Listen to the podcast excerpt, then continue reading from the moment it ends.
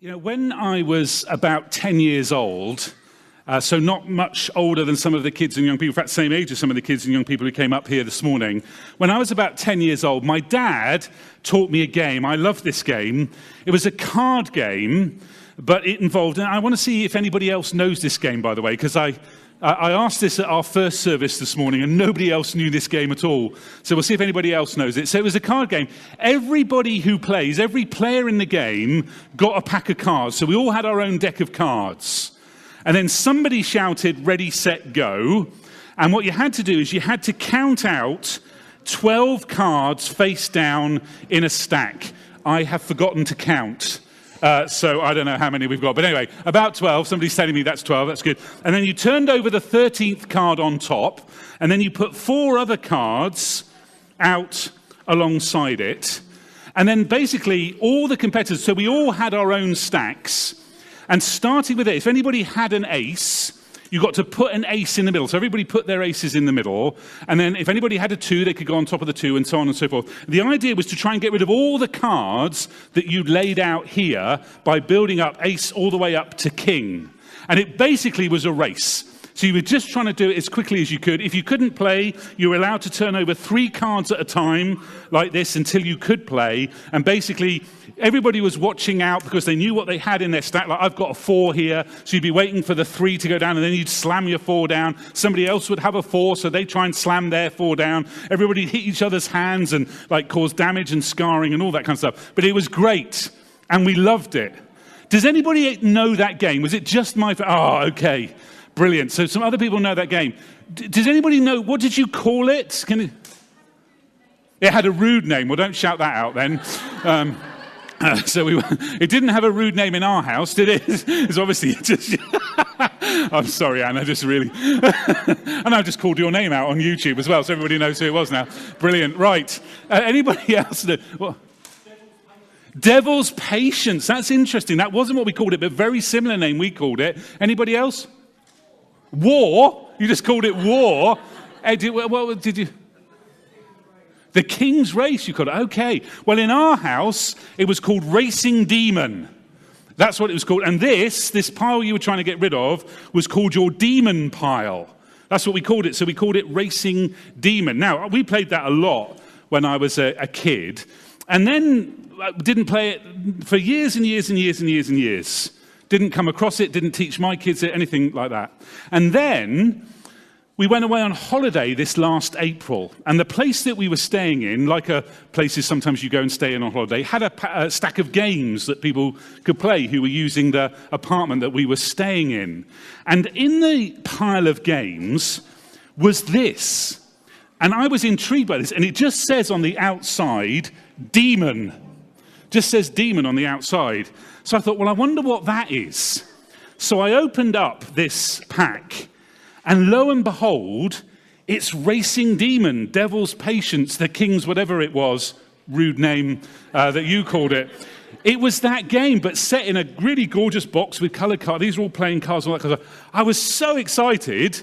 So we all played it. And then, even more excitingly, last month or a few days ago, when it was my birthday, I got given my own set of demon playing cards. And now we play it, and I make everybody play it. And I'm really good at it. I just want to say that, which is also why I like playing it, because I usually win. So uh, that's good. Uh, and it just reminded me when I was thinking of that, and I was thinking about what I was going to be talking about today, I was thinking how much stuff there is around and about us in our world, in our society, that has those kinds of names that has the sort of the name of devil or demon. We got any Manchester United fans in today? Any Man United fans? What's the nickname of Manchester United? Anybody tell me? The Red Devils. What about the Army parachute display team? We used to have a guy in our church called Alexis who was a part of the British Army parachute display team. Anybody know what that's called? the red devils. All around us, there's this kind of language and metaphor that's being used. We use it in sayings and phrases as well. Have you ever thought of this one? Uh, sometimes we say, the something is in the detail. The what's in the detail? The devil is in the detail. We use this kind of language all the time. Now, in this series, we're talking about miracles. We're talking about those things that happen or that we'd like to happen that we say, well, that'll only happen when pigs fly.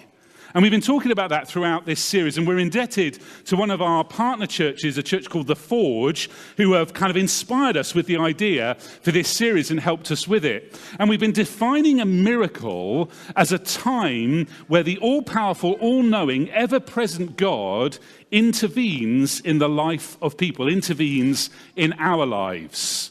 And we're saying, is it still possible to believe in a God who does miracles?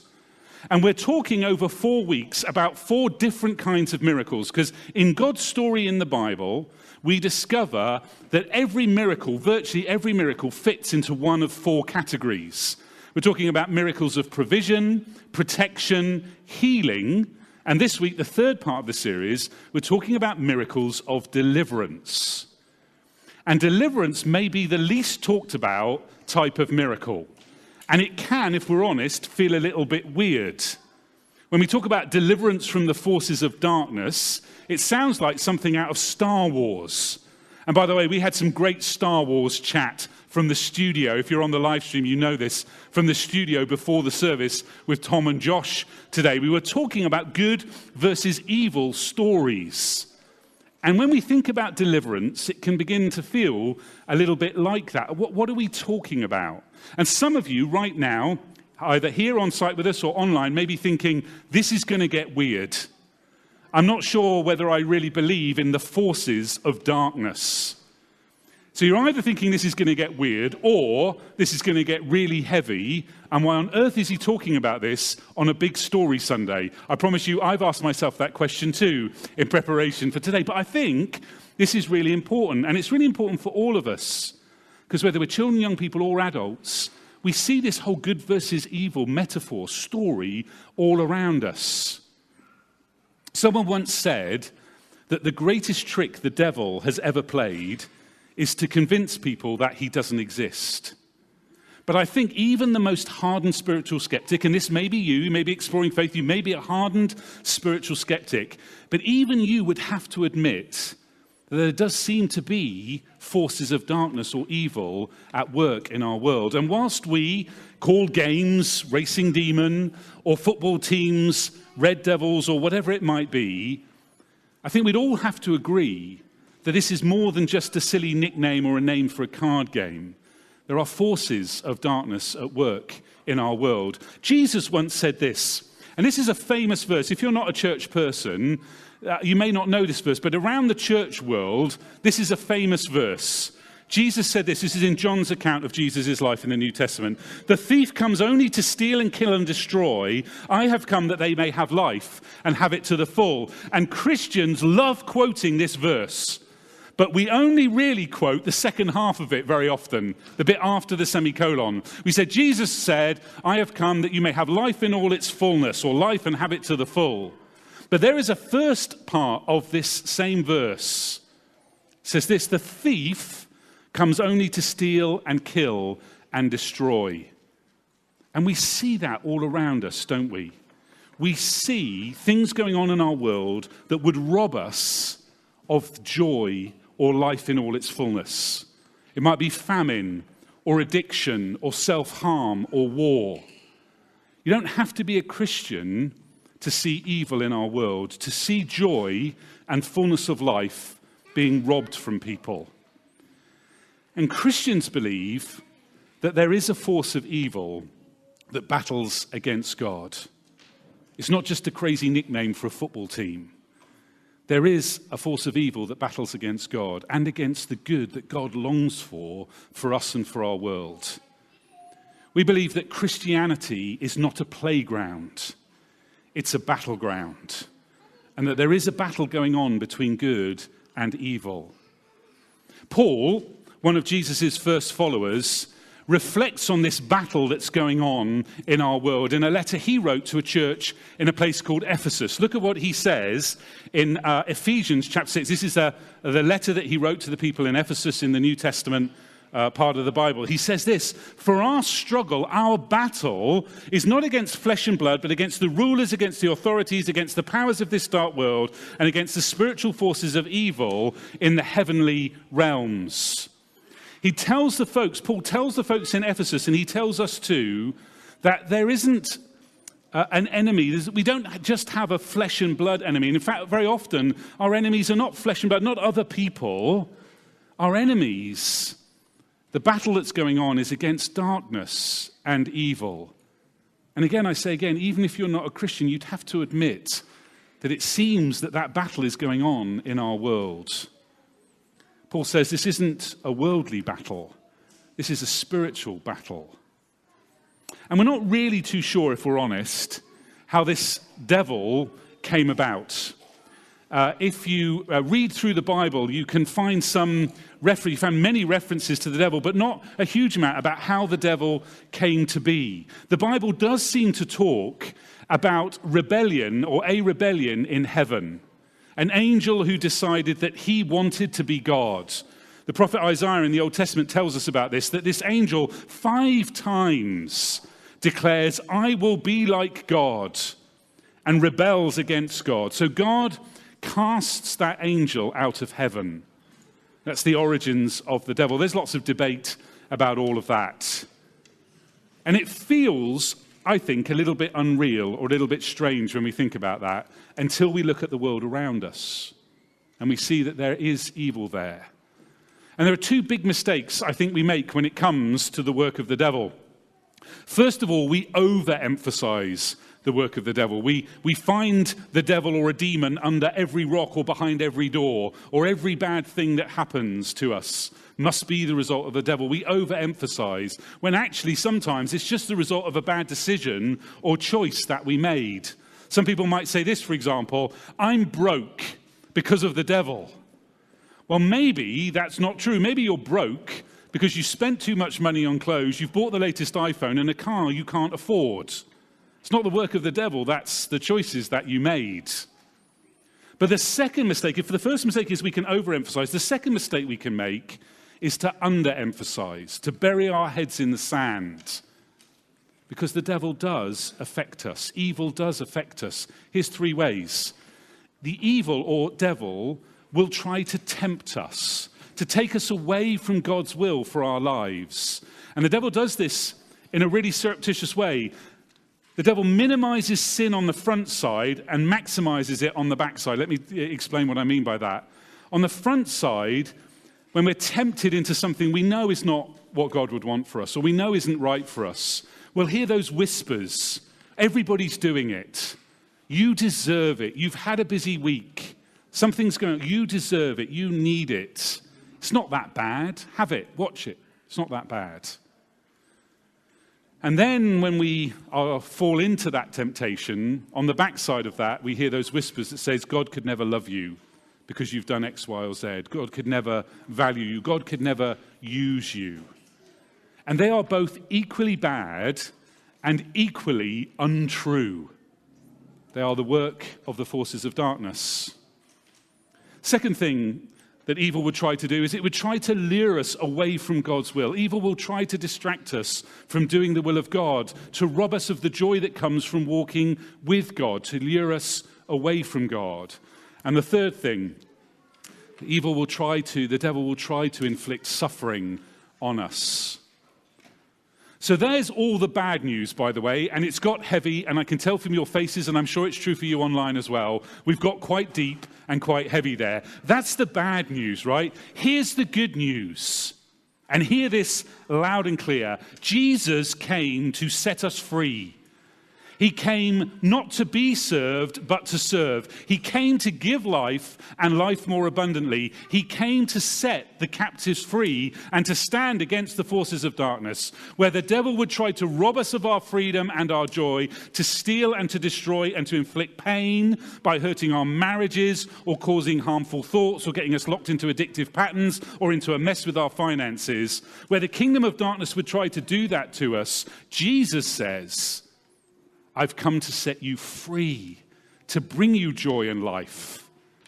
And the devil wants to hurt what matters to God. And nothing matters more to God than you. Nothing matters more to God than you. So the powers of darkness would try to get at you. But Paul says there is an antidote. Here's more good news. Paul says this, uh, the next verse to that struggle battle stuff he's talking about. Therefore, put on the full armor of God. That that we were talking about just now in our big story. Put on the full armor of God so when the day of evil comes, you may be able to stand your ground and after you have done everything to stand.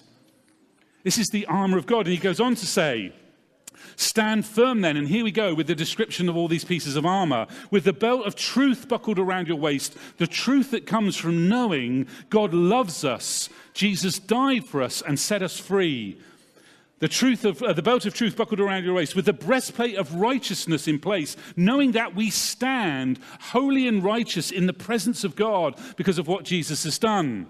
And with your feet fitted with the readiness that comes from the gospel of peace knowing the peace that jesus offers. Goes on in addition to all of this take up the shield of faith with which you can extinguish all the flaming arrows of the evil one. Take the helmet of salvation, the saving grace of God, and the sword of the Spirit, which is God's presence, the Word of God. This is the armor of God through which God offers us a miracle of deliverance from the evil that would rob us of our joy and of life in all its fullness. And that armor is about the truth of who God is the righteousness that comes from the deliverance that God brings to us, the peace that knowing Jesus brings, the shield that faith offers, the saving grace of our Heavenly Father and the Holy Spirit, His presence with us. Jesus says, Paul says, with the armor of God, evil won't win, the devil is defeated, and we can stand strong in the miracle of deliverance that God gives to us. That's the good news. So, what are we to do then if we recognize we're in a spiritual battle? Should we be afraid? Should we cower in the corner? If you're a Jesus follower, there is something that you need to know, and you need to hear this loud and clear. You have been given the miraculous authority over darkness in the name of Jesus. Not in your name, but in the name of Jesus. We're not fighting against the forces of darkness in our own strength and power, but in the power and authority of Jesus. We are involved in a spiritual battle. We are. It's a battle over our life choices, our relationships, our finances, our internet viewing, our social media posts, and our social media responses. We shouldn't look for the devil and evil behind every door and under every rock. Let's not overemphasize the power of evil. Sometimes life does throw things at us. But let's not close our eyes either to the influence of evil. So, how should we respond then? If we're not going to cower in the corner, if we're going to stand in the authority that is given to us in the name of Jesus, how are we going to respond if we feel that we're in a battle or we're under spiritual attack? Well, my friend Steve, who leads that church I mentioned earlier, the Forge Church, he says it like this, and I love this, so I'm just borrowing this completely from him. He says, Do what is practical and wise, and pray for a miraculous intervention of God. I love that. How do you stand firm against the powers of darkness when it's coming against you in your life? Do what is practical and wise and pray for a supernatural intervention of the miracle working God. They can go together. If you're facing marriage problems, do what is practical and wise. Get some help, speak to somebody, get some marriage counseling, and get people to pray for you for a miraculous intervention of the supernatural God. If you're having panic attacks and suffering from anxiety, do what is practical and wise. Go and see a doctor and pray in the name of Jesus for a supernatural intervention of the miraculous deliverance making God. And if you're struggling to really believe that God loves you and accepts you just as you are, do what is practical and wise. Get in a connect group with others who can support you. Get onto an alpha course next time we run it where we can talk to you about the basics of the Christian faith. Ask a friend or a leader to pray for you and ask God to miraculously intervene to show you just how much you are valued by Him and to break the hold that those lies you've been told or believed have over you. So, where do you need a miraculous intervention of the supernatural God in your life? Where is a battle raging at the moment for you? Do what is practical and wise and pray for the miraculous intervention of God. And one final thing let me tell you something about darkness. Darkness is not, as we so often say, the opposite of light. Darkness is not the opposite of light. It is the absence of light. And who did Jesus claim to be? Jesus said, I am the light of the world. And wherever there is light, darkness can't win. Light always overpowers darkness. So when we pray, we're not fighting for victory, we're fighting from victory because Jesus has already achieved it. We're fighting in the name of the one who overcame death, who overcame darkness, and who overcame evil. And in his name, the darkness will not win. In his name, Jesus, the light of the world, the victory comes in and through him. Let's pray together. So I want to ask you this morning, as we pray right now, just before Andy comes to lead us, I want to ask you is there something in your life where you feel that battle raging, where you feel that darkness is coming upon you? I want you to ask you to bring that to mind right now. Lord God, we pray for those of us either in the room here or online who just have that sense that the power of darkness is very present and real right now. And Lord God, I guess all of us, whether we're in that situation right now or not, we'd all look at our world and we'd look at the world and we'd think, darkness seems to be winning sometimes. We think about Ukraine. We think about other war torn parts of the world. We think about the suffering in Afghanistan right now with that earthquake that's taken place quite recently. We think of all of that, and it feels to us like darkness is winning sometimes. And then we remember that on that first Good Friday, when Jesus went to the cross, when he died there, it felt like darkness had won. His followers fled. He was buried in a tomb, and it felt like darkness had won. But then there was Resurrection Day, when Jesus rose from the dead to show that darkness will not win, that the light bursts forth from that empty tomb and is spread all over the world. So when we feel like maybe darkness is winning, let us be reminded of Resurrection Day that darkness does not win, that Jesus has overcome. And in his name and in his authority, we pray, Lord God, for the light to break in to our world, to those war torn situations, to the situations of famine and loss. And Lord, into our lives we pray. May the light break in. Help us to stand firm in the armor of God, knowing that darkness will not win that you, Jesus, have overcome and that you are the light of the world and the light of our lives. May we know that now, we pray. Amen.